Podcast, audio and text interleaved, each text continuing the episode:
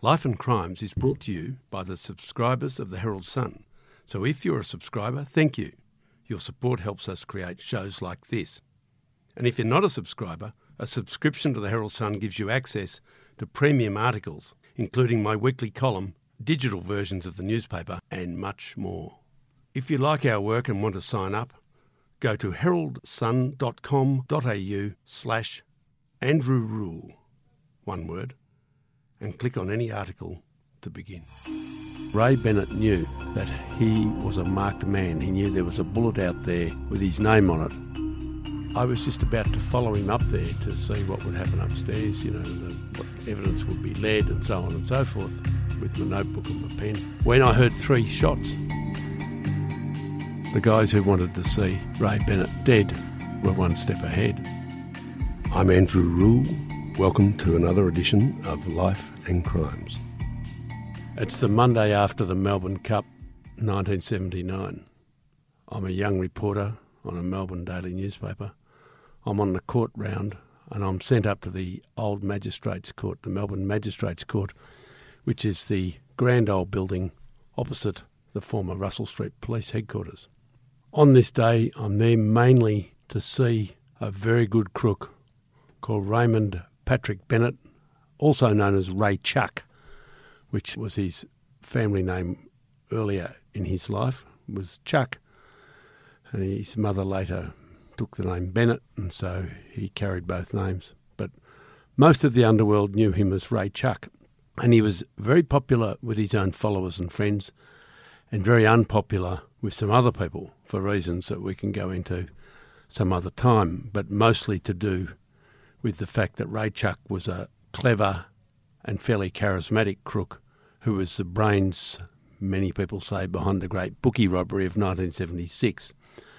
And in fact, the success of the bookie robbery led to him falling out with many other members of the underworld and also, probably, with corrupt members of the old consorting squad, police who used to consort with criminals as part of their duties.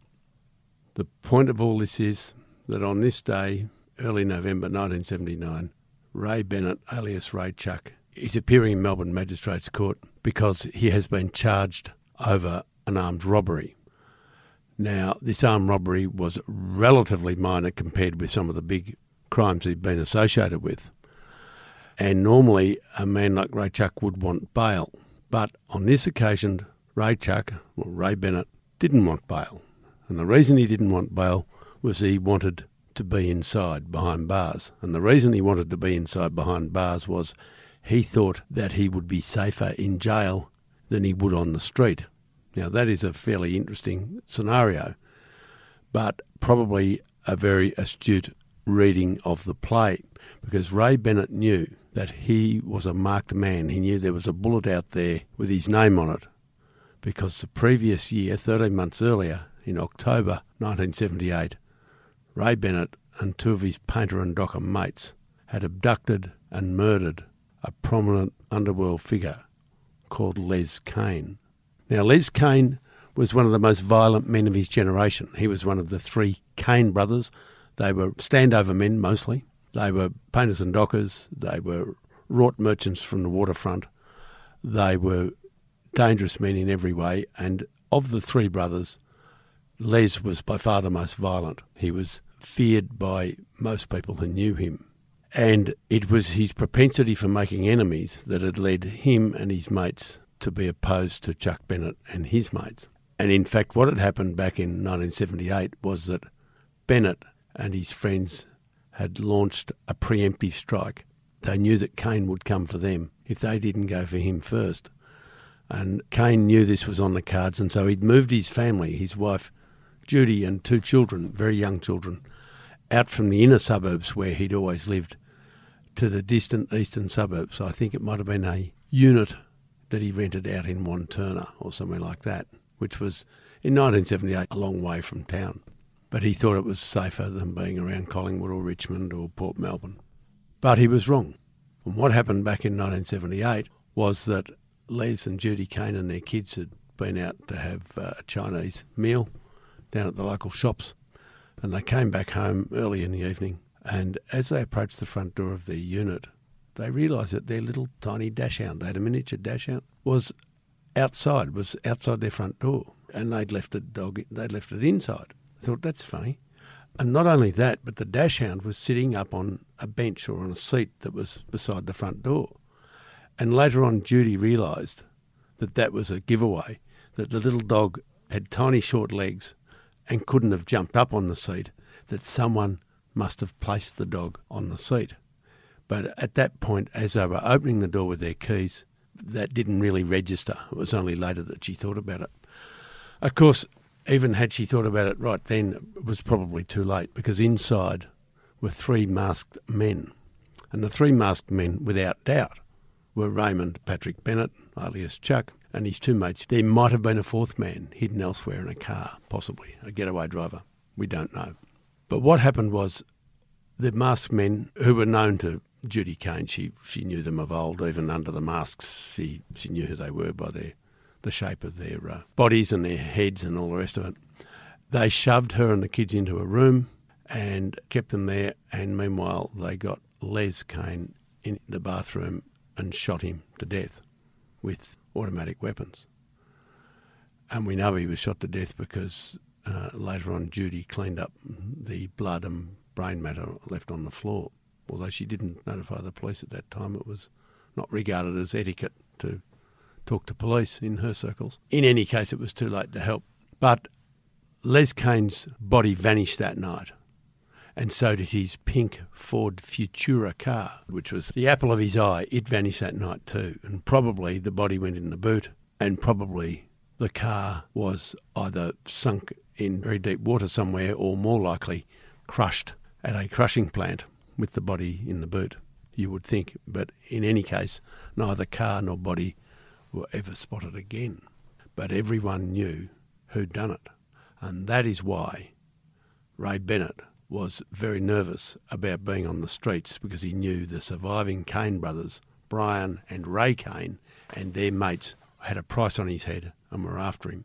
And that's why when he turned up to court this day in 1979, he was keen not to oppose bail and he was keen to get stuck straight back inside jail in Pentridge or somewhere like that and stay out of sight, stay off the streets for as long as possible.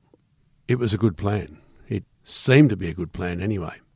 But the opposition, the guys who wanted to see Ray Bennett dead, were one step ahead.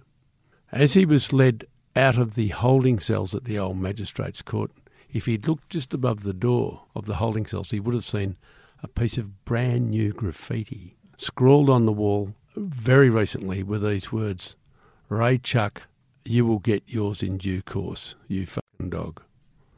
And that was probably the last thing Ray Chuck ever read. I was in court when he was led into the dock down at the old Court 1 downstairs, the main court. And he stood there, and I studied him because he was the main attraction that day. There he was. He had a face like a sort of a handsome boxer, nose bent up a bit, cheekbones a bit scarred, uh, had the hard, dead eyes, but a sort of handsome bloke in a rough, tough looking way in his early 30s. He had on a very loud check tweed jacket with leather patches on the elbows. Looked like a you know a jackaroo going to the picnic races, but his face was that of the tough guy. The police led him through the dock at Court One and led him upstairs to I think it was I think it was Court maybe Court Twelve or Court Seven or something upstairs. It was a smaller court, up a couple of flights of stairs, and I was just about to follow him up there to see what would happen upstairs. You know, the, what evidence would be led and so on and so forth, with my notebook and my pen when I heard three shots. Now, I knew these were shots because if it had been a car backfiring out in Russell Street, it would only backfire probably once, maybe twice. But these were three reports, and I had enough experience with guns to realise that was a gun, and it wasn't. It wasn't a 22. It was someone, something a bit bigger. I made a rush for the door to get out. By this stage, one of the police on court duty, a sergeant, blocked the door and stopped anybody getting out. It was, of course, a couple of decades before mobile telephones, and so there was not many ways of communicating with the outside world that something dramatic was happening at court. I headed from the front door where the sergeant was blocking it, back to the clerk of the court's desk where there was a telephone and tried to hijack the telephone, which I was able to get hold of the phone because the clerk of the court at the time was a young fellow called Bernie Balmer, who later became a very prominent criminal lawyer, now known as Bernie the Attorney. In those days, he was this young Bernie Balmer, the, the clerk of courts, and he let me use the phone, and I rang the newspaper I then worked for, which of course was not nearly as sharp as the Herald Sun, because the newspaper I then worked for, I couldn't get through to the pictorial department in time to get a photographer sent up. And so I think that photographer didn't make it, but some others did. By this time, I didn't know it, but by this time it had transpired that um, Ray Bennett had been shot and that he'd been taken to St Vincent's Hospital, and in fact, he died on the operating table. It was only in the ensuing hour or two that we were able to put together the exact story of what happened. And one of the reasons we know exactly what happened was that a reporter called Julie Hurd, who was then working for the Sun newspaper, the forerunner of the Herald Sun, had been sitting upstairs outside the upstairs court where Bennett was due to appear, and she'd just been waiting there uh, patiently with her notebook and pens. And nearby, on a seat near her, was a man wearing a suit. Now, this guy just looked like some sort of no name anonymous solicitor. He had a average size, he had a blue suit, he had a beard, and he had gold rimmed glasses. So he, he, he, could have been any sort of middle aged solicitor from anywhere, uh, at, a, at a glance, that is. But when Ray Bennett was led upstairs by the two detectives to go to court, suddenly this apparent harmless solicitor leapt to his feet, produces a pistol from inside his coat pocket, points it at Bennett and says, Cop this, you motherfucker, and shoots him.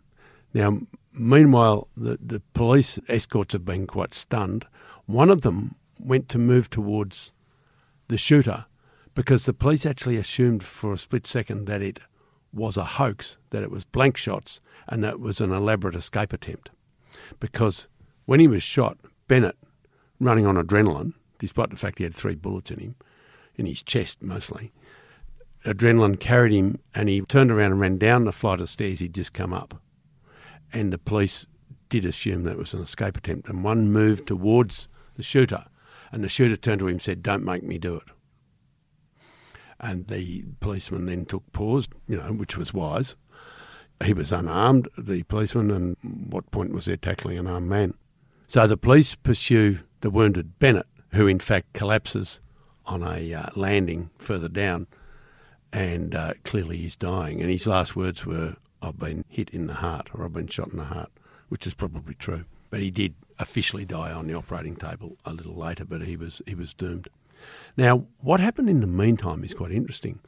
The shooter has bolted over towards a door. Now, this old court building was a labyrinth. It had corridors, it had old fire escape stairs, it had all sorts of things that had been added to and added to over a century. So it was a great maze of messy rooms and additions and back passages and flights of stairs and all sorts of things. And unless you knew your way around it really well, such as, you know, if you were a cleaner or something, you'd find it hard to find your way out the back of this place because the public didn't use the back entries. Anyway, our shooter knew all about where to go. went through, you know, this door and then down that passage and then out through another door and down a flight of external steps and then out into a little gravel courtyard out the back, which had a tin shed at the back of it, which was where magistrates used to park their cars and this is the magistrate's car park, little old joint, probably a converted stable, because our whole place is this old Victorian building. And so everything had been converted from the horse and buggy days. And the magistrate's car park, the building on it is this corrugated iron shed, essentially. And our shooter has bolted down all this rabbit warren and out into this car park and into this tin shed. And at the back of the tin shed, you wouldn't believe it, there's a piece of corrugated iron bent up like a piece of cardboard. It's been bent up well ahead of time and it's bent up about a metre so that a man can jump out underneath it. And if you jump out underneath it, you land in the RMIT car park, which in those days was at the back of the court. And of course, the RMIT car park is a vast space full of cars and people and all sorts of things. And that's where the shooter vanished. Now, many years later, I was told exactly what happened. It was widely suspected by most people that the shooter was, in fact, the dead Les Kane's older brother, Brian Kane, who was a well known standover man, a fairly popular figure in his way. It's certain that it was Brian Kane, that he'd grown a beard and, and disguised himself and, and organised this. But there's no doubt that Brian Kane had the cooperation of certain rogue elements in the police force, that someone has helped set up the escape route, someone's bent up the corrugated iron, and so on and so forth. And I was told many years later by a uh, female member of the Kane family that it was Brian, and that Brian jumped into the car park where his brother Ray was waiting for him in a vehicle, and they drove straight to Tullamarine Airport and caught a flight to Perth. And that's where they cooled off. They had a, a holiday in Perth for a while and let things settle down in Melbourne. Of course, it was a massive story. It was one of the biggest stories I've ever seen at that stage of the game. And probably that shooting helped usher in an era when we had metal detectors installed in courts because clearly it was easy for the shooter in this case to take a, a weapon in. And I think a lot of the court security that later came in was due to that incident because it illustrated just how easy it was in an Australian city for something to happen the way you might have imagined it happening in Dodge City in the time of Wyatt Earp in the uh, 1800s. It was very uh, Wild West stuff. And in some respects, it was a very Wild West era. But that story made me very interested in the doings of Raymond Patrick Bennett, alias Ray Chuck. And he was an interesting underworld figure. It turns out that he grew up, I believe, in the small town of Chiltern in the uh, northeast of Victoria, up near the border. And Chiltern was also the home of Barrie Cassidy, the uh, ABC journalist. And briefly, it was the home of Mr. Stinky, the rapist and murderer. And it was many years later in the 1980s, I was researching a book on the activities of Mr. Stinky, and I went to Chiltern, and I met an old bloke in a pub there who knew everything that happened locally, and he pointed out a particular house to me, a fairly rough, ordinary house, and he said, "See that house, son?" I said, "Yep." He said, "Guess who used to live there?" And I said, "Well, I suppose you're going to tell me Mr. Stinky lived there as a kid." And he said, "Yeah, he did. Mr. Stinky lived there as a kid. His parents rented that house." back in um, whatever era, and he said, "You know who lived there before him?" I said, "Who?" He said, Ray Chuck. So the one house in Chiltern, Victoria, a small town in rural Victoria, one house in one street, produced two notorious children. One was one of the most prolific rapists and a notorious killer, that is Mr. Stinky, and the other was Raymond Patrick Chuck, alias Bennett, the great bookie robber. And that's the story of the feud between the Kane brothers and Raymond Patrick Bennett, alias Chuck, that led to Bennett being shot dead in the Melbourne Magistrates Court, while Brian Kane, the gunman, going on the run. But all feuds have a beginning, and we'll find out about that in our next episode. Thanks to you, our listeners, our podcasts are going really well. But we'd like them to go even better. And that's why we'd like you to please subscribe and please review it on whatever platform you're using. See you later. My name is Manny Carudis, and I'm a former New South Wales policeman turned investigative reporter with a passion for missing persons cases. I'm here to quickly tell you about our True Crime Australia podcast, The Missing in this series, I look at old missing persons cases which have all gone cold in an attempt to try and uncover new information which could help see these missing people reunited with their loved ones or any form of clue that could bring these families closure. The Missing is available now wherever you get your podcasts and early and ad free on Crimex Plus on Apple Podcasts.